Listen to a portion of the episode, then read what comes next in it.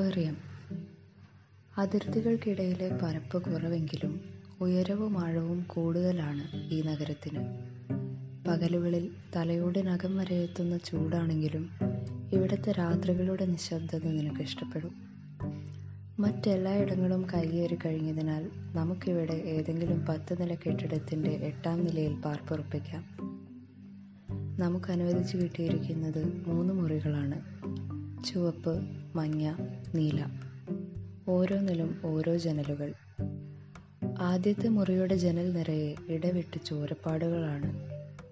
പ്രതിരൂപം കണ്ട് ഇണയെന്ന് കരുതി കുഞ്ഞുകിളികൾ അതിവേഗത്തിൽ പറന്നു വരും.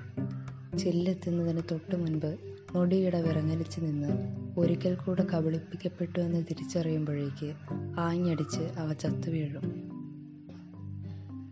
രണ്ടാമത്തെ മുറിക്ക് അപ്പുറത്തെ കെട്ടിടത്തിൻ്റെ അതേ നിറമാണ്. വെയിലിൻ്റെ ചായ്വിനൊത്ത് ഈ നിറമേറിയും കുറഞ്ഞുമിരിക്കും. പകലുകളിൽ അറിയാതെ എങ്ങാൻ ഈ ജനലിൻ്റെ ഒരു കണ്ണി പോലും വിടുവിച്ചാൽ വരണ്ട പൊടിക്കാറ്റടിക്കും, കണ്ണ് കടയും, മുഖം പൊള്ളും. മൂന്നാമത്തെ മുറി കോണോട് ചേർന്നതുകൊണ്ടാവാം വെയിൽ നേരിട്ടടിക്കുന്നില്ല. തറയ്ക്ക് നേരിയ തണുപ്പുണ്ട്. ജനലിന് ചുമരോളം തന്നെ പൊക്കമുണ്ട്. ഇവിടെ നിന്ന് നോക്കിയാൽ കെട്ടിടത്തലപ്പുകൾ അവിടെ ഇവിടെ മുറിച്ചിട്ടില്ലാത്ത ഒരു കീറാകാശം കാണാം.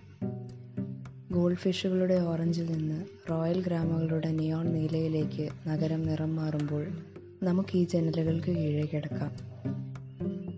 അങ്ങനെ ഈ നഗരം തലകീഴായി തൂക്കാം.